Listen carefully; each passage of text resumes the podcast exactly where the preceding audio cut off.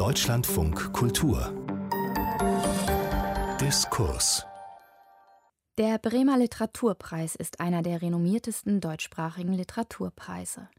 Im Jahr 2020 erhielt ihn die Schriftstellerin Barbara Honigmann. Am Vorabend der Preisverleihung im Bremer Rathaus stellte der Juryvorsitzende Lothar Müller Barbara Honigmann und den Träger des Förderpreises Tonio Schachinger in Lesung und Gespräch vor. Sie hören einen Ausschnitt aus der Veranstaltung. Zu Beginn liest Barbara Honigmann aus ihrem Roman Georg. Kurz nach seinem 60. Geburtstag zog mein Vater in ein möbliertes Zimmer, Toilette und Bad auf dem Gang in Hirschgarten, einem südöstlichen Vorort von Berlin. Um zu telefonieren, musste er hinunter zur Landlady, wie er sich ausdrückte, die das Erdgeschoss bewohnte. Das Zimmer nebenan auf dem Gang waren ein Studenten der Humboldt-Universität vermietet. Die Landlady, eine ältliche deutsche Zicke, hatte ihn als erstes eine Hausordnung unterschreiben lassen, in der sie ihm Krach und Besuch nach 22 Uhr verbot. Er bekam aber dort in Hirschgarten sowieso keinen Besuch, außer von mir. Seit der Scheidung meiner Eltern vor vielen Jahren verbrachten wir alle Wochenenden zusammen. Meistens holte er mich Samstagnachmittag von der Schule ab. Aber manchmal fuhr ich auch in die Stadt, wie man das Stadtzentrum nannte, in den ersten Jahren in die Hannoversche Straße und später in das Hugenottenviertel, das ein bisschen zurückgesetzt von der Friedrichstraße liegt, wo er mit der Frau, die er nach meiner Mutter geheiratet hatte, wohnte, bis er nun auch diese gemeinsame Wohnung verließ und das möblierte Zimmer in Hirschgarten bewohnte. Es war Samstag, ich war 14 Jahre alt und fuhr zum ersten Mal nach Hirschgarten, dem südöstlichen Vorort, der schon einen ländlichen Charakter trägt und in den ich in meinem Leben noch nie einen Fuß gesetzt hatte. Und ich verstand nicht, was geschehen war. Mein Vater saß in einem hässlichen und engen Zimmer auf dem Bett, grau im Gesicht, zusammengesunken und schweigend. Ein Koffer lag offen auf dem Boden, darin wenig Anziehsachen und ein paar Bücher, bis er endlich sagte, na komm, gehen wir ein bisschen spazieren. Und dann gingen wir erst einfach die Straße entlang an den Villen und ihren Vorgärten vorbei. Dann drehten wir ein paar Runden in einem kleinen Park. Er sprach kein Wort und hörte auch nicht zu, als ich versuchte, sein Schweigen durch mein Reden zu füllen, was Roswitha so macht, wie es Bärbel geht mit ihren fünf Brüdern und Bettina mit ihren Schwestern und vom Ballett und von der Schule. Sonst war es ja meistens mein Vater, der von seinem Leben erzählte, von der Odenwaldschule, die er in seiner Jugend besucht hatte, von seiner Großmutter Anna, deren Namen ich trage, von seinem Bruder und seiner Mutter, die beide so früh gestorben waren, und von den verschiedenen Ländern, in denen er gelebt hatte. Und alle diese Erzählungen und Erinnerungen wurden von mir stets durch Erzähl weiter, Papi, in Fluss gehalten. So war es sonst immer gewesen, aber jetzt ging er neben mir und weinte. Und als wir später in das möblierte Zimmer zurückgekehrt waren, briet er mir ein Spiegelei auf der elektrischen Kochplatte. Und dann begleitete er mich zum S-Bahnhof, obwohl er mich sonst immer mit dem Auto nach Hause zu meiner Mutter zurückbrachte. Aber jetzt fehlte ihm wohl ebenso wie zum Sprechen die Kraft zum Autofahren, obwohl er das Autofahren so liebte. Wie wird jetzt alles werden? fragte ich abends meine Mutter. Die wusste es natürlich auch nicht und drehte bloß die Augen zum Himmel. Ein 60-jähriger Mann in einem möblierten Zimmer.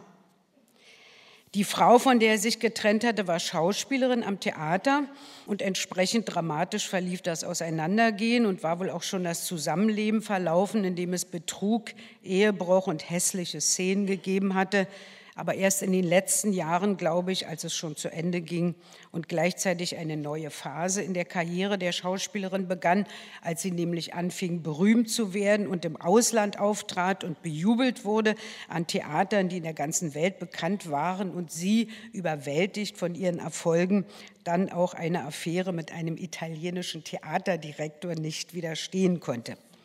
Mit dem italienischen Theaterdirektor hatte das Drama wohl angefangen und einmal zurückgekehrt aus Italien begann sie auch in Berlin Verhältnisse mit anderen Männern, darunter mit einem schwulen Maskenbildner, das behauptete jedenfalls mein Vater und revanchierte sich, indem er auch Affären mit anderen Frauen begann.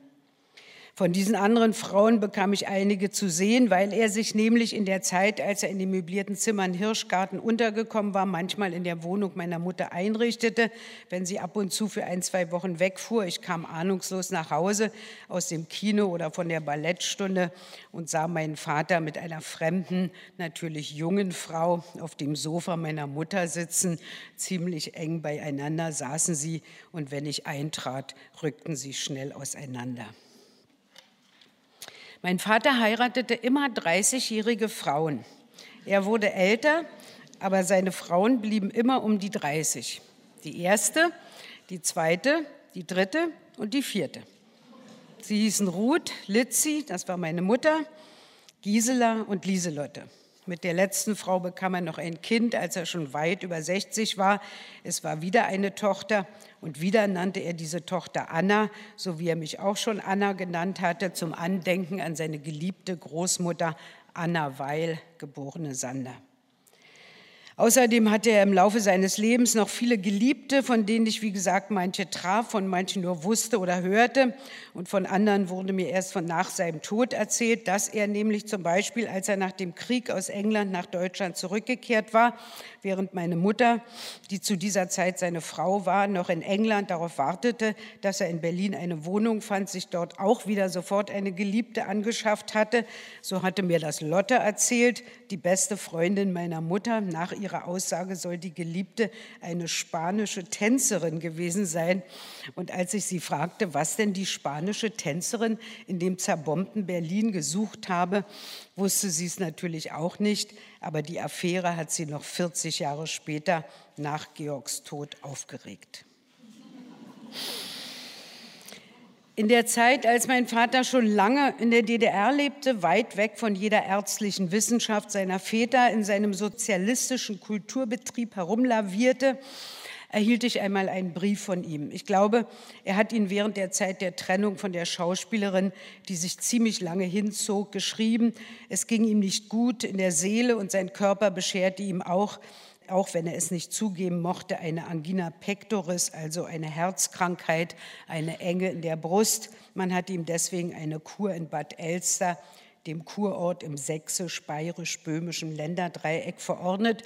Und von dort schrieb er mir, Weißt du, mein liebes Kind, ich lebe hier während dieser vier Wochen ganz einsam und finde das wohltuend, denn wenn ich mir die Leute ansehe, die da herumlaufen und im Speisesaal und manchmal sogar an meinem Tisch sitzen und mir vorstelle, welchen fürchterlichen Unsinn sie erzählen werden, tut es mir gar nicht leid.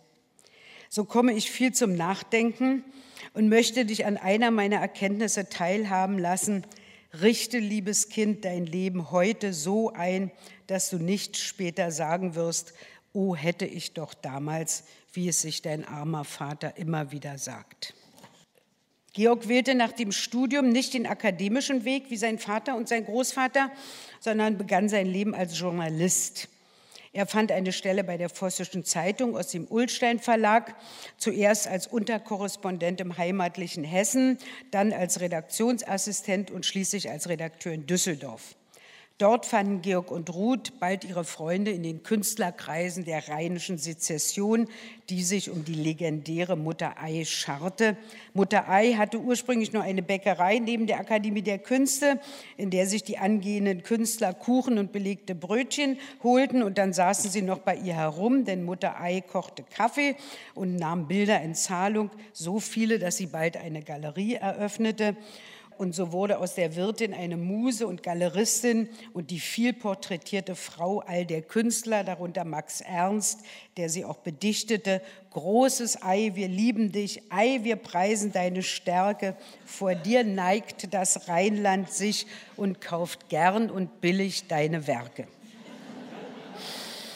Es gab also dieses Künstlerkapitel, die Bohemzeit meines Vaters. Sie gefiel mir, wenn er davon erzählte. Er hätte ruhig mehr davon erzählen können, fand ich immer. Aber es folgten dann eben noch viele andere Kapitel und in anderen Ländern und in anderen Städten und mit anderen Frauen und der Krieg und der Blitz. Es fällt mir schwer, mir die jungen Jahre meines Vaters vorzustellen. Es ist eigentlich ganz unmöglich, denn da war er ja noch nicht mein Vater, sondern ein junger Mann in einem entfernten Leben, in einer lange vergangenen Zeit. Die Erinnerungen, die ich an ihn habe und in denen er mit mir weiterlebt, stammen aus einer anderen, viel späteren Zeit, als er schon 50 Jahre alt und dann immer älter war. Aber auch die Erzählungen und Sagen seines Lebens, über deren Wahrheit ich natürlich gar nichts weiß, haben sich in meine Erinnerungen an ihn verwoben. Und wenn ich mir auch sein Bohemleben in Düsseldorf, im Düsseldorfer Kreis um die Mutter Ei in wilder Ehe mit seiner jungen Frau nicht wirklich vorstellen kann, so kann ich doch bezeugen, dass mein Vater seinen bohemhaften Charakter nie abgelegt hat. Jedenfalls, wenn man diesen Charakter nicht als unordentlich, sondern als ungebunden versteht. Deshalb passte ja auch die spätere Zugehörigkeit zur kommunistischen Partei nie richtig zu ihm und überhaupt das Engagierte und Festgelegte. Heirate oder heirate nie. Du wirst beides bereuen, zitierte Georg immer die geliebte Großmutter und schrieb ihr diese Weisheit zu, obwohl sie von Kierkegaard stammt.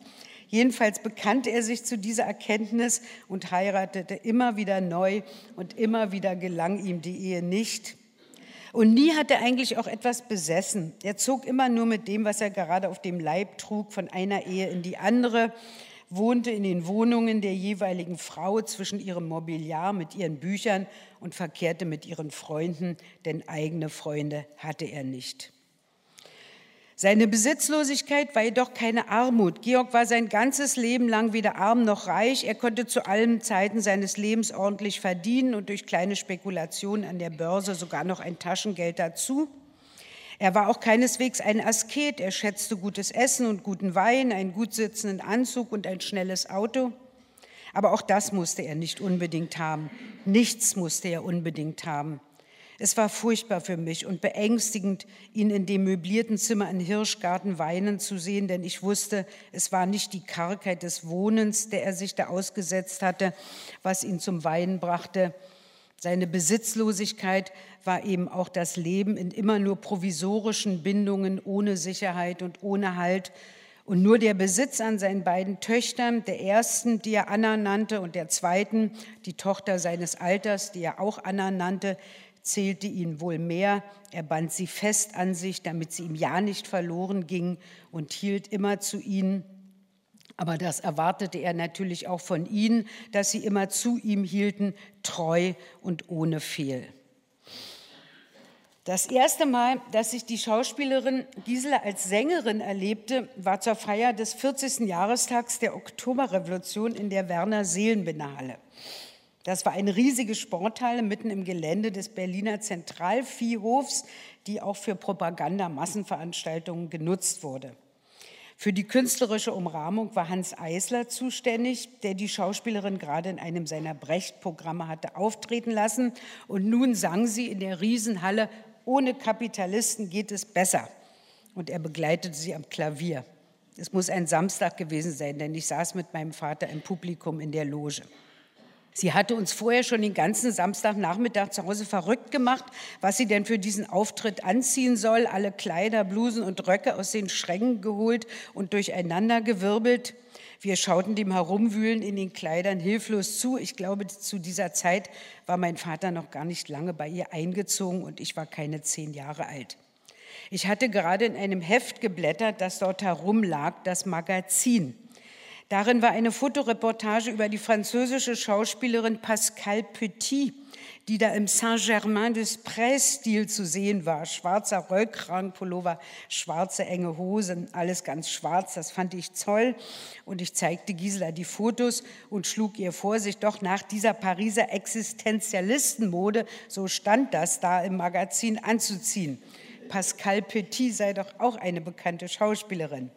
Da wusste ich natürlich noch nicht, dass man eine Schauspielerin nicht mit einer anderen Schauspielerin vergleichen darf. Und dass die Kolleginnen immer Rivalinnen bleiben, auch wenn sie zu Freundinnen werden. Es gab dann einen großen Krach, weil es frech gewesen sei, was ich da gesagt hatte, die dumme Pariser Pute und die dumme Pariser Existenzialistenmode. Da entdeckte ich ihre Eitelkeit und ihre Angreifbarkeit. Mein Vater ergriff dazu noch ihre Partei und strafte mich mit wütenden Blicken, wahrscheinlich weil es schon genug Spannung wegen des Auftritts in der Werner Seelenbinderhalle gab, denn es war das erste Mal, dass sie als Solistin auf der Bühne und noch dazu bei einer so wichtigen Veranstaltung auftreten sollte. Mein Vater warf das Magazin in den Papierkorb und Gisela wählte einen weiten, bunten Glockenrock mit breitem Gürtel, genau das Gegenteil von Pascal Petit. Und dann mussten wir auch schon losstürzen, denn Hans Eisler rief an, das Lied müsse vorher noch einmal geprobt werden. Es war nämlich noch eine Strophe dazugekommen, die hatte der Dichter Kuba, das war ein Staatsdichter der DDR, gerade noch zu Ehren des zweiten Sputniks gedichtet, den die Sowjetunion in der Nacht zuvor in den Weltraum geschossen hatte mit den Zeilen Zwei liebevolle Schwestern sind Moskau und Berlin, fing das originale Lied an. Dann kam Ohne Kapitalisten geht es besser. Und nun auch, wurde auch noch der zweite Sputnik dazu gedichtet, zwei stramme Sowjetsterne. Was es damit auf sich hatte und was das für ein weltbewegendes großes Ereignis war, erklärte mir mein Vater im Auto, während wir zur Werner Seelenbinderhalle fuhren. Aber auf die Frage, was aus der Hündin Leica würde, die nun in den zweiten Sputnik eingeschlossen im Weltraum kreiste, hatte er natürlich keine Antwort. Als mein Vater am Ende seines Lebens seine langweiligen propagandistischen Bücher schrieb und dafür im Lesesaal der Staatsbibliothek die alten Zeitungen der 20er Jahre las oder wenigstens durchsah, bestellte er sich gleichzeitig eine noch viel ältere Zeitung, nämlich die Breslauer Zeitung, und kopierte daraus die Artikel und Aufsätze seines Großvaters, besonders die, in denen er für die rechtliche Gleichstellung der Juden in Preußen eingetreten war und mit deren Gegnern gestritten hatte, die meinten, dass der preußische Staat gleich wie vom Heidentum von einer jüdischen Religion nichts wisse. Georg vertiefte sich, während er seine Bücher über die kapitalistische Monopolpresse und die Manipulation durch die Pressezaren Hearst und Hugenberg schrieb, in die Auseinandersetzung über den Platz der Juden in der Gesellschaft, die sein Großvater und dessen Mitstreiter in Preußen des 19. Jahrhunderts geführt hatten. Da man in der Staatsbibliothek nicht so viele Kopien anfertigen konnte, schrieb er die Texte und Argumentationen des Für und Wider die Emanzipation der Juden teilweise Seite für Seite mit der Hand ab und versah sie am Rande mit vielen Ausrufungszeichen. Die abgeschriebenen Seiten heftete er zusammen und schickte oder übergab sie mir. Ich überflog sie. Ich verstand nicht wirklich, was er mir mitteilen wollte. War das der Stoff des Buches, das ihn wirklich interessierte, aber das er nicht schrieb? Oder war es eine Auseinandersetzung mit sich selbst über die Unentrinnbarkeit des Gezeichnetseins? Dabei konnte er damals noch nicht einmal wissen, dass auch die Files vom MI5 als seine natürlichen Kennzeichen die Prominent Nose und das mediterrane Aussehen festgehalten hatten. War es ein Eingeständnis, die miese Erbschaft seines Großvaters angetreten zu haben, indem auch er sich in naivem Glauben einer aufklärerischen Idee verschrieben hätte, von der er einen Universalismus erhoffte, der ihn seiner Herkunft und natürlichen Kennzeichen entkommen lassen würde? War doch sein Glaube am Ende schon erschüttert und er spürte wohl, dass die Sache, der er sich hingegeben hatte, schon im Vergehen war, so wie seine eigene Lebenszeit. War es also die miese Erbschaft seines Großvaters, die ihm all diese Unzugehörigkeiten eingebracht hatte? Als Jude ohne Bekenntnis, aber das Jude-Sein war ihm ins Gesicht geschrieben. Als Deutscher bekannte er sich. Er hatte schließlich das zweite N in seinem Namen unter den Engländern aufrechterhalten. So war er für die Engländer ein Deutscher geblieben, aber für die Deutschen ein Jude. Er hatte Orte, Adressen und Ehen aneinandergereiht und außer seinen beiden Töchtern und den Bata-Schuhen nichts besessen. Und am Schluss war er nur noch ein Old Man in a Hurry, wie er seine Ärztin, die ihn zum Tode hin behandelt hat, erklärt hat. Dann starb sein Hund und wenig später starb auch er. Und er liegt nach seinem Wunsch auf dem jüdischen Friedhof in Berlin-Weißensee begraben. Manchmal besuche ich sein Grab. Er liegt dort unter lauter fremden Menschen. Vielen Dank.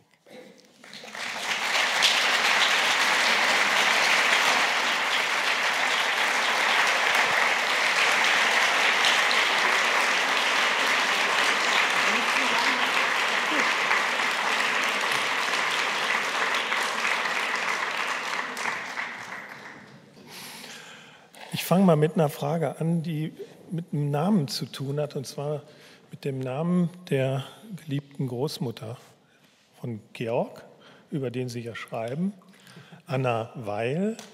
Das ist die Familie seiner Mutter. Genau. Er nennt seine Töchter Anna. Nun steht aber Barbara auf dem Ja, und äh, das Geheimnis, alle wollen es wissen irgendwie. Naja, das macht ja neugierig. Ja, ja, macht neugierig, soll auch neugierig werden. Ich heiße Barbara Anna Lotte Honigmann. Ah ja. Ja, und das ist so ein Spiel, das eben nicht, also, ja, ich weiß auch nicht, wollen wir es nicht Autofiktion nennen, aber das ist eben nicht so ganz autobiografisch so. ja, ja. Nein, Sie müssen ja auch nicht alle drei äh, Ihrer Namen auf den Titel schreiben. Aber es ist was, was man als Leser natürlich sofort Naja, weil man das so, so, sofort so identifiziert, aber das soll man ja vielleicht auch nicht. Es gibt zwei, ich glaube, zwei Effekte, die das hat. Der eine ist, dass man sich diese Frage stellt und der andere ist wahrscheinlich der von Ihnen beabsichtigte, dass es so einen kleinen Spalt gibt zwischen dem Ich, äh, in dessen Namen Sie die ganze Geschichte erzählen, und Ihnen selber, so wie Sie gewissermaßen als Autorin vor das Publikum treten. Weil als Autorin treten Sie nun mal als Barbara Honigmann auf, ohne die beiden anderen Namen. Und das ergibt klar. so einen kleinen, Genau. ich vermute Ihnen nicht ganz unwerten Spalt, Ja. der sich zwischen das Ganze schiebt. Und das entspricht durchaus dem Verfahren, das Sie da insgesamt wählen. Denn es ist, Sie haben das jetzt auch sehr schön vorgeführt, alles andere eine, als eine ordentlich heruntergezählte Lebensgeschichte. Ja. Also mir ging das immer so beim Lesen Ihrer Bücher. Also 1986 ist, glaube ich, Ihr, Ihr Debüt erschienen, Roman von einem Kinde. Schon da ging es auch äh, um Verhältnisse von Eltern und, und Kindern, damals noch vor 1989, aber schon in einem Rückblick auf die zum Beispiel 70er Jahre. Und so ein Roman von Ihnen wie Alles, alles Liebe, der in Mitte der 70er Jahre in dieser Bohème der DDR, aber auch in diesen Desillusionierungskaskaden spielt, der hat mit vielen ihrer Bücher, die sie dann geschrieben haben, gemeinsam, dass sie ja die Welt, die sie da hinter sich äh, gelassen haben, irgendwie immer wieder auferstehen lassen.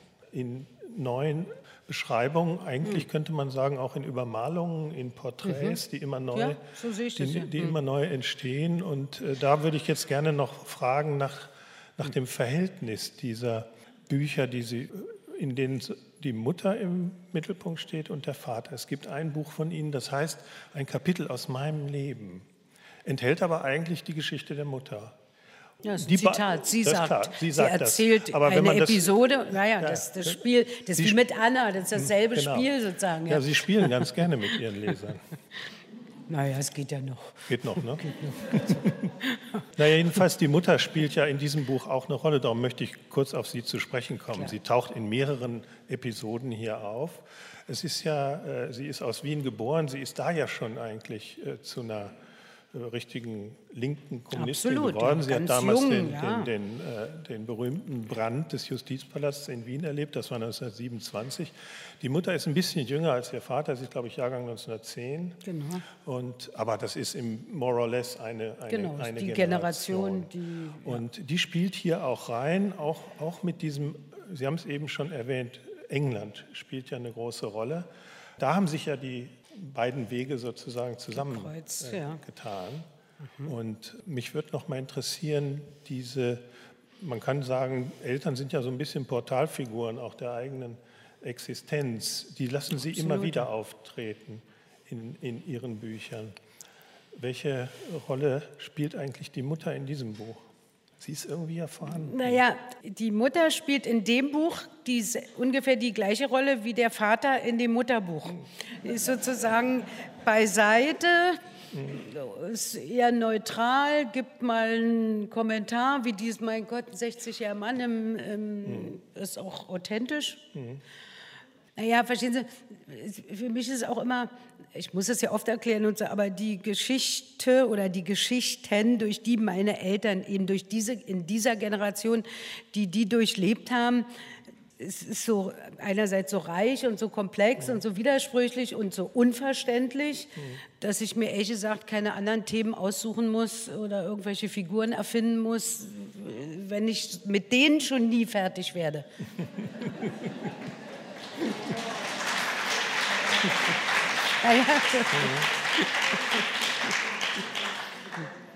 Es gibt aber ja trotzdem, also trotz dieser äh, Nähe, die ja auch in den Passagen anklang, die Sie gelesen haben, auch in Ihren Büchern sowas wie, ein, wie einen wirklich grundlegenden Konflikt zwischen den Generationen. Also ich erinnere mich an Passagen in Büchern ja. und hier taucht am, äh, am Ende ja auch so ein bisschen ein Begriff auf, der nicht nur in diesen Schlusssätzen auftaucht, nämlich Bartholomäusnacht. Hm.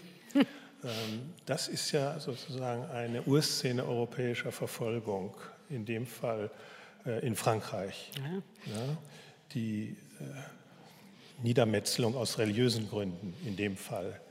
Da sagt aber jemand zur älteren Generation, in diesem Fall die Tochter zum Vater, warum wart ihr so blind gegenüber dieser fortwährenden Bartholomäusnacht in der Sowjetunion? Also dieses äh, Thema wird, glaube ich, nicht zuletzt auch durch die Geschichte der Mutter so dringlich, weil die Mutter in diesem Buch auch ja diese Verbindung hat zum äh, Spionagering um Kim Philby. Und das ist ja eine der äh, abenteuerlichsten äh, Spionagegeschichten im, im 20. Jahrhundert.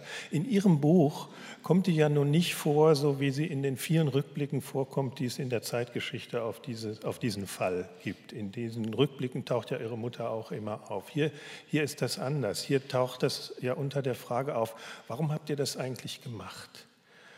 Denn das ist tatsächlich eine schwierige Konstellation. Also England stand in gewisser Weise allein gegen Hitler ja, ja. zeitweilig. Die haben den Blitz verstanden. erlebt und dann kommt diese Entscheidung doch äh, für den russischen Geheimdienst gewissermaßen das Gastland. Das Gastland wiederum hatte natürlich auch seinen MI5. Ja? Also das heißt, es gibt eine, aber die haben das ja nicht gewusst.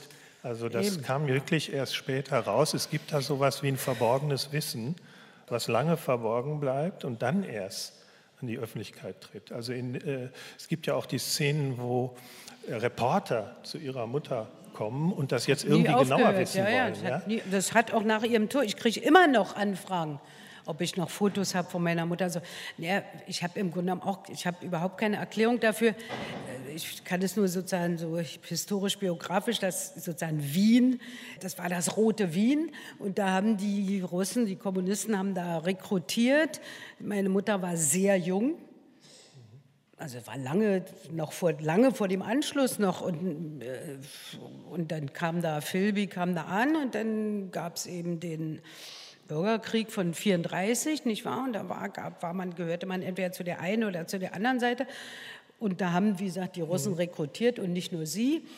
Und ich erkläre mir das immer so, dass man, wer mit dem Teufel isst, muss einen langen Löffel haben. Und wenn du einmal in den Fängen des KGB bist und dich einmal mit ihm eingelassen hast, äh, glaube ich, kommt man da auch schwer wieder raus. Ob sie das wirklich bereut hat jemals und das sozusagen ein weiteres Thema ist dann eben tatsächlich, wie, das werde ich morgen auch kurz sagen, wie sehr meine Eltern als Kommunisten sich einerseits sozusagen äh, innerlich davon dann irgendwann auch verabschiedet haben, aber im Grunde genommen nie wirklich wahrhaben wollten, in welchem Ausmaß das ein Verbrechersystem war, um es mal deutlich zu sagen. Darauf habe ich keine Antwort und das, darüber haben wir uns auch nicht haben wir uns schon drüber gezankt, aber nicht mehr als, weil ich habe meine Eltern geliebt und ich liebe sie heute noch und mhm. wollte, es ging nicht so weit, dass ich mit ihnen gebrochen habe, aber das blieb dann halt auch eine große Differenz mhm. zwischen uns. Ne? Das spielt ja schon dann auch rein in all die, all die Passagen, die dann in der jungen DDR spielen, weil das ja praktisch die Hypothek ist. Wissen Sie eigentlich ganz genau, wann sich Ihre Eltern wo kennengelernt haben? Na, in England, also diese erwähnte Lotte war die Frau von einem Wiener äh, Journalisten, der dann, dann so eine, der auch emigriert war, mhm. jüdisch, und der hatte da so eine äh, Presseagentur mhm. gegründet, The Exchange, Exchange Telegraph, ja. und da wurde dann mein Vater rekrutiert da meine Mutter die beste Freundin von seiner Frau war, also haben die sich so kennengelernt. Ja, das ist aber ungefähr die Zeit, oder? Das ist nicht weit von der Zeit weg, in der das Bild entstand. Genau, ja, ja, ja also absolut. Das, das ja, kann ja, man genau. schon sagen. Also wenn ja, man eine genau, Vorstellung, das ist genau die Zeit, ja, genau. Na, ich frage deshalb, ja. weil man, wenn man eine Vorstellung haben will, in wen sich die Mutter verliebt hat, ja. also ungefähr in diesen Mann. Und also. ich habe immer das Gefühl, ich weiß nicht, wir wollen noch nicht so lange darüber sprechen, vielleicht, das, das, eigentlich war das seine beste Zeit. Der war wirklich ganz unheimlich engagierter, investierter Journalist und bei Reuters oder bei der Exchange Telegraph, das war, glaube ich, ein ganz toller Job für ihn. Und dann hat er eben meine Mutter, die hat ihn da dann sozusagen rübergezogen. Dann kam die Internierung, dann haben die Engländer eben diesen totalen Blödsinn gemacht, dass sie bei Kriegsausbruch, also alle Deutschen und Österreicher in Anführungsstrichen, die alle Juden waren, also jeweils 99 Prozent davon interniert haben. Und dort, das hat mein Vater oft erzählt, da gab es dann zwei zwei Gruppen. Die einen waren orthodoxe Juden, das war ihm fremd, und dann gab es Kommunisten und die haben da eben, waren, müssen auch intelligente Menschen wissen, die haben da Kulturarbeit gemacht, Lesekreise und da, die haben ihn irgendwie auch angezogen, die haben sich intelligent verhalten, waren resistent, fordernd, also waren ja keine KZs, ne?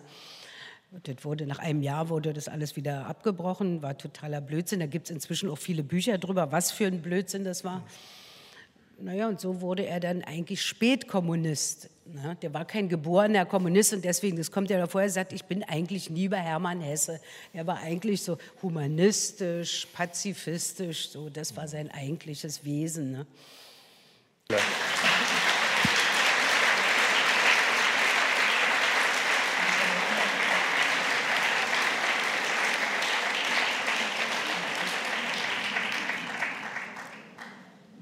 Auf diesem Buch, anders als seltsamerweise auf diesem, was jetzt hier vor Ihnen liegt, ist ein großer Fußball. Ich weiß, dass, dass das da vorne drauf ist.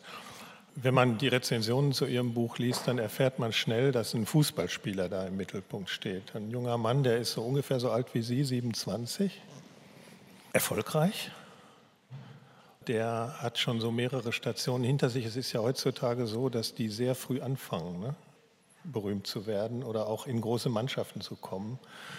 Das ist ein gewisser Unterschied zwischen, glaube ich, Schriftstellern und Fußballern. Sie sind jetzt 27 und haben eine Zukunft als Autor noch vor sich.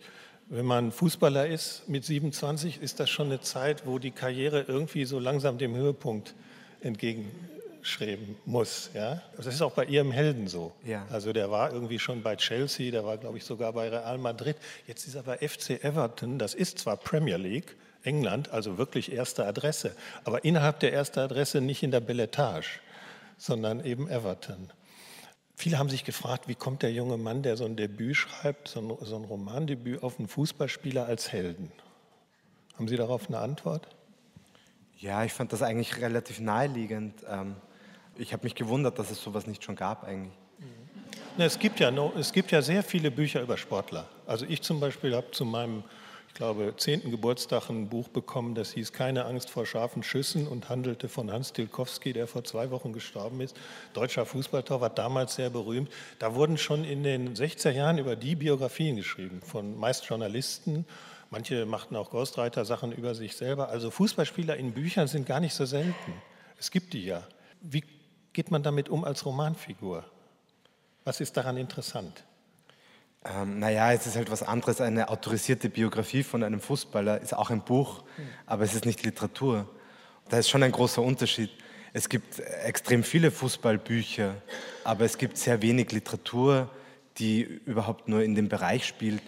Es ist auch sehr viel nicht besonders gut. Also zum Beispiel dieses Buch von Jean-Philippe Toussaint, Fußball heißt mhm. das. Das fand ich total scheiße. Mhm. Also ich habe das gelesen und mir gedacht, oh mein Gott, wie kann es das geben? Insofern finde ich das schon eigentlich immer noch verwunderlich, weil es ja eigentlich ein idealer Romanheld ist. Also es ist total spannend, es, ist, es hat eine Fallhöhe von, von Natur aus. Es ist ein großes Mysterium, weil man ja eigentlich nichts über diese Leute weiß, weil ja eben die autorisierten Biografien uninteressant sind. Mhm. Also ich würde nicht die autorisierte Biografie von irgendeinem Fußballer lesen wollen. Sie haben nun sich einen Fußballer ausgedacht, der auch mit, mit vielen anderen Fußballern etwas äh, gemeinsam hat. Er spielt in England, er ist auch Österreicher, ist in Wien, aber er hat eine Herkunft aus Bosnien. Irgendwo sagt er mal, er hat sozusagen so ein bisschen bosnisch-serbisch in sich, aber auch was kroatisch-bosnisches und dann auch noch bosnisch. Also er ist sozusagen aus einer Herkunft, die man im äh, Volksmund im im, im, sozusagen etwas abfälligen österreichischen Schuschen nennt. Ja? Da, würde, da würde er reinfallen. Es gibt ja viele Fußballer, also Arnautovic wäre so eine Figur, die schon vom Namen her solche, solche äh, Herkunftswelten erkennen das. Also das muss ja eine der ersten Entscheidungen gewesen sein, ihn mit einer solchen Biografie auszustatten. Ja. Warum? Ich war vor kurzem in China und habe dort äh, gelesen und habe diesen chinesischen Germanistikstudenten versucht zu erklären, wie viel in so einem Namen schon drinnen steckt. Und wie zum Beispiel der Name Gregoritsch, der auch ein österreichischer Fußballer ist, wie allein die Schreibweise von dem Namen eine Geschichte erzählt. Weil das in Österreich halt, dann sieht man den Grad der Assimilation, beziehungsweise den Zeitpunkt, in dem diese, äh, dieser ursprünglich slawische Name nach Österreich gekommen ist. Und da sind viele Informationen drinnen in so etwas. Also der hat ja hier jetzt Ihre Figur, der hat äh, ziemlich tolle Autos.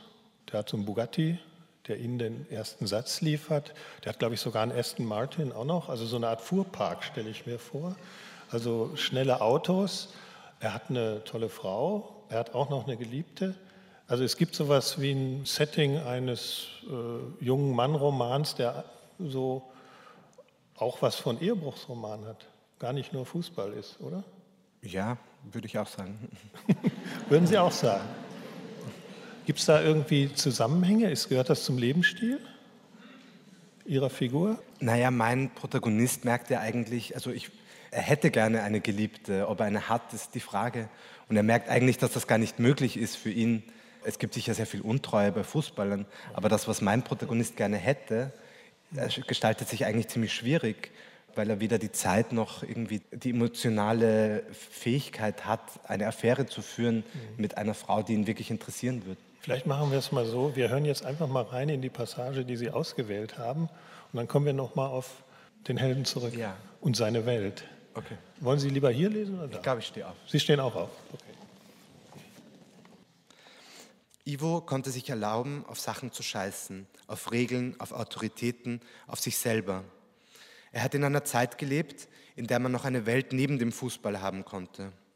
Ivo war mit seinen Freunden im Käfig, dann ist er zum Training gefahren und nach dem Training, wenn die anderen von der Akademie darüber geredet haben, wer angeblich zur U17 aufsteigen soll und sich gefreut haben, dass irgendein dauerfetter Sportdirektor von irgendeinem Scheißclub in ihre Richtung gerülpst oder wenn sie geweint haben, weil irgendein Scout kein Interesse an ihnen gezeigt hat, war Ivo an einem Ort, wo diese ganze Welt nichts gezählt hat, bei seinen Freunden.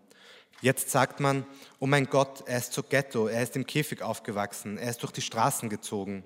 Dabei wurden die anderen, die nicht so ein Doppelleben hatten, vom System viel mehr gefickt und wussten es nicht einmal. Sie waren 16 und hatten Respekt vor den Namen von Leuten, die Ivo inzwischen alle längst hinter sich gelassen hat. Ivo nimmt einen Schluck von seinem Virgin Mojito, schaut einer Möwe nach, die über dem Donaukanal kreist und denkt, dass das eigentlich eh arme Viecher sind. Er kann hier sitzen und Virgin Mojitos trinken und sie müssen dauernd herumfliegen und immer nur von Fisch zu Fisch denken, ohne dass jemals einer groß genug wäre, um sie für den Rest ihres Lebens zu ernähren. Ivo hat ausgesorgt. Ivo hat einen Verein, einen Vertrag bis 2021, durch den er jede Woche 100.000 Euro verdient und wenn er ihn vorzeitig um zwei weitere Jahre verlängert, 120.000. Er hat eine Familie, Freunde, ein Leben. Er hat sogar zwei Leben, eines vor sich und eines hinter sich. Und diese armen kleinen Scheißer haben gar nichts. Bei Ivo war alles ganz einfach. Er hat gespielt wie immer. Und als ihm gesagt wurde, dass ihn Belgier zu einem Probetraining einladen, hat es Klick gemacht. Und beim Scout war es noch ein erwarteter Klick, ein Ich wusste immer, dass der Moment kommen würde Klick. Und dann sind noch viele andere Klicks gekommen. Ein Klick, als ihm so richtig klar geworden ist, dass er Wien und seine Freunde, Mirna, die nicht mal seine Freundin war, und alle seine Bekannten hinter sich lassen würde. Ein Klick, als er in den Flieger gestiegen ist. Ein Klick beim Landeanflug, als er nichts als winzige Häuser, Wiesen und Kanäle gesehen hat und wusste, jetzt wird es nur um Fußball gehen. Klick. Aber der größte Klick, der wichtigste, war der, als er Kai das erste Mal gesehen hat. Ivo fühlt sich, als ob Kai genau wie damals vor ihm stehen würde. Die großen, braunen, ständig ein bisschen zu weit aufgerissenen Augen, die glatten schwarzen Haare, von denen jedes einzelne so perfekt dargelegen ist, als wäre es eine Einheit für sich. Der lustige Mund. Kai war ein Mensch, wie Ivo nie vorher oder nachher einen gekannt hat. Und als er gesprochen hat, hat Ivo das erste Mal in seinem Leben zugehört. Wenn Kai gesprochen hat, war es nicht das Gefasel von den Leuten aus Österreich, nicht das normale Fußballgerede, bei dem es immer nur ums nächste Spiel gehen darf. Kai hat mit Ivo über die Zukunft gesprochen, auf eine Art, wie es vorher nie jemand gemacht hat, wie über eine ganz konkrete Möglichkeit. Er hat ihm gesagt, nach dieser Saison wirst du in die Kampfmannschaft rutschen. Und so war es dann auch. Er hat ihm gesagt, Ivo, du wirst noch ganz woanders hingehen als ins A-Team von Brügge. Du wirst in die Welt gehen, in die große Welt, in die Welt der Großen. Ivo dachte immer schon, dass er besonders ist. Besonders talentiert, besonders cool. Und er hat auch nie von anderen etwas Gegenteiliges gehört. Alle wussten es, seine Familie, seine Jugendtrainer in Wien, seine Freunde im Käfig, wo Ivo von 12 bis 15 einen Rekord darin aufgestellt hat, beim Arschfetzen kein einziges Mal daneben zu schießen. Aber bis er Kai getroffen hat, gab es gleichzeitig immer diese riesigen Selbstzweifel, die wie ein Schatten über allem gelegen sind. Die Zweifel, zwar talentiert genug zu sein, Bälle annehmen zu können wie niemand sonst, aber vielleicht die anderen Sachen nicht zu schaffen, alles rundherum, was es eben auch braucht, um nicht irgendwann von weniger talentierten Leuten überholt zu werden. Kai hat nie an Ivo gezweifelt, kein einziges Mal. Und weil Ivo ihm alles geglaubt hat, hat er auch aufgehört, an sich zu zweifeln. Und wenn er dann doch wieder gezweifelt hat, nach einem Spiel gegen den Standard Lüttich Nachwuchs, bei dem er drei riesige Torchancen vergeben hat und die zweite Hälfte über nur noch böse herumgestapft ist, auf der Suche nach jemandem, an dem er seinen Frust mit einem Foul auslassen kann, haben sie zu zweit gesprochen und Ivo konnte zum ersten Mal über diese Zweifel mit jemandem reden. Ich habe Angst, dass ich das nicht schaffe, was alle von mir erwarten, hat Ivo mit Blick auf seine Füße gesagt und Kai hat noch überraschter geschaut als sonst, gelächelt und gefragt, warum solltest du das nicht schaffen, Ivo? Und Ivo, der diesen Satz schon seit Jahren in sich getragen hatte, weil alle so auf ihn gebaut haben, dass er dachte, er könnte ihn nie aussprechen, war wiederum überrascht von Kais Überraschung, von seinen sympathischen Augen. Du bist zu jung, Ivo, mach dir keine Sorgen. Es gibt nichts Normaleres, als mal ein schlechtes Spiel zu machen in deinem Alter. Sätze wie Schmerztabletten. Das heißt nicht, dass Kai nur nett und freundlich war. Er konnte auch streng sein. Aber er hatte eben etwas, das nur die guten Lehrer haben, eine Autorität, die sich von selbst durchsetzt. Ivo wusste nichts über Belgien, nicht einmal, dass es neben Holland liegt. Und er konnte nicht ahnen, dass er dort das bekommen würde, wofür andere zu Ajax wechseln müssen. Die Holländer ticken nicht so wie die Österreicher. Es reicht ihnen nicht, vorne einen zwei Meter Lulatsch reinzustellen, das ganze Spiel lang Bälle in Richtung seines Kopfes dreschen zu lassen und zu hoffen, dass sie irgendwie ins Tor gehen. Bei Ajax muss jeder alles können. Die Spieler dort sind nicht wie so eine cheesy Hollywood-Truppe, bei der es einen Bombenleger, einen Schlangenmensch, eine Frau und George Clooney gibt, sondern wie ein SWAT-Team, wie eine ultra gute Gang und jeder, inklusive Verteidiger und Tormann, spielt seine Pässe mit dem gleichen Anspruch, mit dem Ivo seine Pässe immer schon gespielt hat. Möglichst kreativ, möglichst scharf und möglichst genau. Bis dahin hatte man versucht, Ivo seine Art abzugewöhnen, ihn vorsichtiger zu machen. Und dann kommt Kai und es stellt sich heraus, dass es eine ganze Weltanschauung gibt, die Ivos Spiel propagiert und Menschen, denen das Wie wichtiger ist als das Was. Aber Ivo hat Kai nicht nur als Lehrer bewundert, er fand ihn einfach cool. Wenn Kai ein weißes Hemd getragen hat, dann hat man gesehen, dass es ein besseres Hemd ist als alle anderen. Wenn er beim Friseur war, ist es jedem aufgefallen, obwohl vorher niemand gesagt hätte, man müsste irgendwas an seiner Frisur ändern. Kai war der erste elegante Mensch in Ivos Leben, den er nicht schwul finden konnte, obwohl er ausgesehen hat wie jemand, der als Kind Geige gespielt hat. Und genauso war es mit seinen Geschichten. Ivo weiß bis jetzt jede kleine Anekdote, die Kai je erzählt hat wie es war, mit 18 unter Kreuf für Ajax zu debütieren, wie er sich gefühlt hat, als zwei Jahre später klar war, dass er sich nie wieder von seiner Knieverletzung erholen würde, wie er Kreuf als Assistent nach Barcelona gefolgt ist, wie er studiert und zwei eigene Taktikbücher geschrieben hat und wie er Jahre später bei Carlo Ancelotti zu Hause eingeladen war und dessen selbstgemachte Pasta gegessen hat.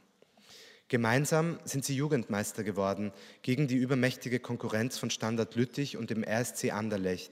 Und genau wie Kai es versprochen hatte, wurde Ivo sofort zur ersten Mannschaft befördert. Meine Aufgabe mit dir ist beendet, hat Kai mit einem Lächeln gesagt, und Ivo hätte glücklich sein sollen. Ivo war glücklich, aber gleichzeitig auch sehr traurig, wie es nie wieder über einen Erfolg war. Du kannst dich jederzeit bei mir melden, Ivo. Du kannst mit allem zu mir kommen waren Kais letzte Worte. Und Ivo hat ein Jahr gebraucht, bis er sich getraut hat, Kais Angebot anzunehmen. Sie waren Ende Mai Eis essen und Ivo hat sich verdammt geehrt gefühlt, dass Kai in seiner Freizeit anderthalb Stunden mit ihm herumsitzt, wie ein Freund mit einem Freund. Mit Kai hat es Klick gemacht und Ivo dachte, es wäre ein endgültiges. Aber danach hat es wieder Klack gemacht und die Sachen sind anders gekommen. Ivo hat sich verletzt, konnte sein Potenzial nicht ausschöpfen, hat Fehler gemacht in jeglicher Hinsicht und über Jahre hinweg. Und in seinen schlimmsten Momenten oder danach, wenn er die Konsequenzen dieser Momente ausbaden musste, hat er sich gefragt, ob Kai wohl von ihm enttäuscht wäre. Ivo ist auf einmal urtraurig, Kai nie wiedergesehen zu haben, ihm nicht zeigen zu können, was aus ihm geworden ist, wie diszipliniert und gleichzeitig unberechenbar er spielen kann. Er ist traurig über all die schönen Sachen, die Kai in den letzten vier Jahren verpasst hat. Wie seine Holländer in der Gruppenphase der WM 2014 in einem der aufregendsten Spiele aller Zeiten die Spanier mit 5 zu 1 vom Platz weggeklatscht haben. Ivo erinnert sich noch genau an dieses Spiel, bei dem Ikonen zerbrochen sind. Er sieht vor sich, wie Van Persie einen Flugkopfball über Casillas ins Tor haut und beim Jubeln seine Zunge herausstreckt wie ein Drache. Wie er Van Gaal fast umrammt, als er auf ihn draufspringt. Wie Robben um den am Boden kriechenden Casillas herumkurft und das fünfte Tor schießt. Und Iniesta auf einmal alt und klein aussieht. Niemand konnte sich überhaupt erinnern, wann die Spanier das letzte Mal verloren hatten.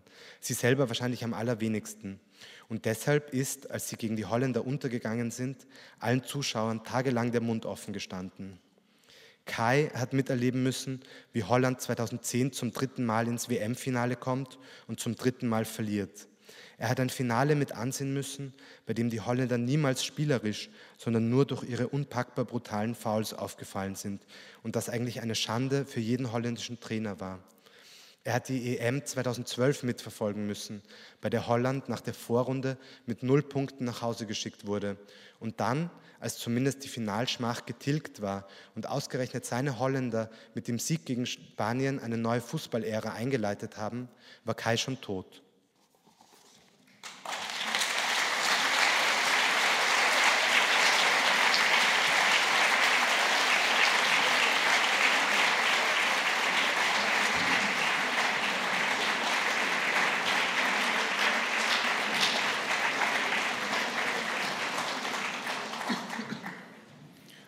Ja, Sie sind da sehr nah dran an Ihrer Figur.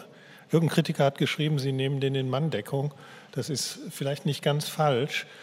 Die Art, wie da immer das Wort Ivo auftaucht, Trifunovic ist ja der Nachname, da ist er in den Zeitungen, aber eigentlich ist er in dem Buch immer Ivo. Und äh, ich weiß nicht, ob Ihnen das einleuchtet. Äh, es gibt tatsächlich in der Sprache von Fußballern manchmal die Neigung, von sich selber in der dritten Person zu sprechen. Also Sie sind halt so jung, darum weiß ich nicht, ob Sie noch sich an Lothar Matthäus erinnern. Der, äh, der sagte gerne, ein Matthäus macht das ganz anders. Ja? Oder äh, man redet von sich mit seinem eigenen Namen, meint aber sich selber, sagt aber nicht ich. Ja. So ein bisschen ist das in Ihrem Buch auch. Der Ivo ist nicht der, über den jetzt ein Erzähler namens Tonio Schachinger uns irgendwelche Dinge erzählt, sondern irgendwie ist Ivo auch ich. Ja, also das gibt in Österreich auch, gibt Paul Schaner, der im Buch viel vorkommt, macht das auch. Der spricht auch, sagt immer ein Paul Schaner. Also wer so ein Prototyp wäre. Und zum Beispiel Herbert Prohaska verwendet sehr oft so eine Art ein Du, das nicht ein Du ist, sondern das Du heißt ich. Ja, den musst du wenn du wenn, Genau, so. Wenn du das machst, dann musst du so. Das sind lauter so uneigentliche Sprechweisen, wo bewusst das Ich vermieden wird um dem was Allgemeingültiges zu geben, weil es vielleicht auch, weil es solche Floskeln sind, immer, die quasi, die alle betreffen sollten. Das, was Sie da jetzt gerade vorgelesen haben, das hat ja erstaunlich viel Ähnlichkeiten mit Bildungsgeschichten. Also, äh, das spielt in Ihrem Buch ja auch eine Rolle. Also es gibt so Theorien, Auffassungen des Fußballs. Eine wurde hier prominent erwähnt, nämlich die holländische, die irgendwie auf Cruyff zurückgeht. Es gibt ja eine Genealogie der Taktik im europäischen Fußball, wo, wo Holland eine bestimmte Rolle spielt. Und es gibt natürlich dieses äh, Kurzpassspiel, die Radikalität dieses Kurzpassspiels. Bei Spanien müssen wir jetzt nicht im Einzelnen diskutieren. Aber das sind ja sozusagen auch Bildungssysteme, in die man reinwächst. Und in Ihrem Buch spielt, glaube ich, dieses Bildungsthema eine große Rolle. Der Käfig, der hier jetzt vorkommt, das ist der Inbegriff von Straßenfußball. Ja, das ist das, wo die, wo die Jungs kicken auf einem in der Regel sehr harten Boden. Ne? Das ist ja, das ist auch irgendwie richtig anstrengend. Und sich da so zurechtzufinden, dann wird man irgendwann so eine Art Virtuose, wie dieser Ivo. Und es gibt in ihrem Buch sowas wie eine Polemik dieser Figur gegen einen bestimmten Typ von Fußballinternat, äh, vor allem Deutsche. Also der, der hat da so eine Aversion. Ja. Und das würde ich Sie bitten zu erklären. Also ist das für Sie oder für ihn, ist das für ihn Zurichtung, ist das für ihn zu frühe Normierung, Einpassung in ein rigides Konzept? Ist das Abtötung des Straßenfußballs? Was ist das Motiv dieser Kritik an dieser Bildung im Fußball, die ja extrem zugenommen hat? Also das Publikum, sowohl in Österreich wie in Deutschland, ist extrem nachgeschult worden in Taktik in den letzten 15 Jahren und die Spieler auch, weil der deutsche Fußball irgendwie ins Hintertreffen. Das ist ein bisschen Hintergrund Ihres Buches, aber würde mich interessieren, was ist das für eine Aversion? Ich bin nicht äh, ein Fußballprofi. Das heißt, ich muss auf irgendeine Art meine Erfahrungen aus meinem Leben nehmen und übersetzen in etwas, was, diesen, was diese Figur betrifft. Man kann sehr oft einfach das Wort Fußball nehmen und man könnte es austauschen gegen das Wort Literatur. Mhm. Und dann ist es halt eher meine Erfahrung. Es ändert nichts an der Sichtweise. Also das ist, glaube ich, vielleicht eine der autobiografischsten Passagen, jetzt auf eine abstrakte Art natürlich. Ja, das, den ähm, Verdacht hatte ich auch. Und ähm, da geht es eben darum, wie, also ich wollte einen Bildungsprozess, den ich erleben durfte, der für mich sehr gewinnbringend war, einfach weil ich das Glück hatte, einen Menschen zu treffen, der mir viel beigebracht hat. Und äh, das wollte ich abbilden in dem Buch. Das heißt, das ist in gewissermaßen eine, eine Hommage an eine Lehrerin, die ich hatte. Ich bin kein Taktikexperte und das interessiert mich auch gar nicht so. Dieses ähm, Holland hat mich interessiert, weil es gut reingepasst hat. Das habe ich einfach verwendet. Aber per se interessiert mich das eigentlich kaum. Und das ist gut. Das ist gut. Quasi diese, diese Bildungs-, also diese Kritik an normierten Bildungsprozessen das kann man in der Literatur ja genauso üben. Mhm. Es ist nur die Frage, ob so eine, also es gibt ja diese ganz platte Schreibschulkritik. Mhm. Und ich war ja selber auf so etwas. Mhm.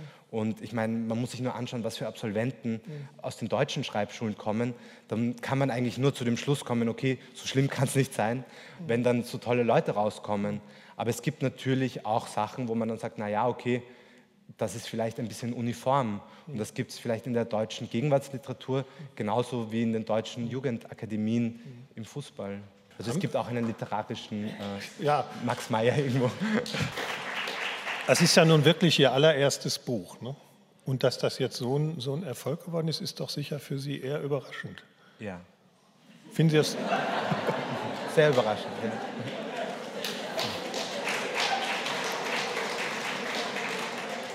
Vielleicht hätte jetzt dieser verstorbene Trainer gesagt, überraschend, aber erwartbar. Meine ähm, Mentorin ähm, lebt Gott sei Dank noch, deswegen die konnte mir noch gratulieren. Das heißt, äh, Sie machen schon weiter. Ich? Hm. Mit der Literatur meinen Sie? Ja, ich habe gelesen, Sie haben ein nächstes Projekt. Ja. Ja, das verrät man ja in der Regel nicht. Ich mache schon weiter. Das nächste ja. Spiel ist immer das Schwerste, sage ich Ihnen danke Ihnen jetzt für Ihre Aufmerksamkeit, Ihnen für Ihre Lesung und beiden für Ihre Auskunftsfreudigkeit und Ihnen allen für Ihre Aufmerksamkeit. Und wie gesagt, das Angebot, dass Bücher signiert werden, steht. Schönen Abend.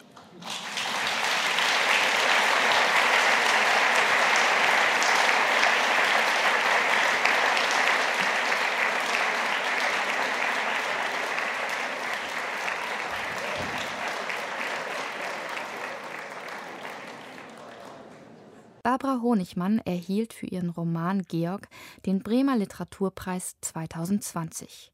Tonio Schachinger wurde für Nicht wie ihr mit dem Förderpreis des Bremer Literaturpreises ausgezeichnet.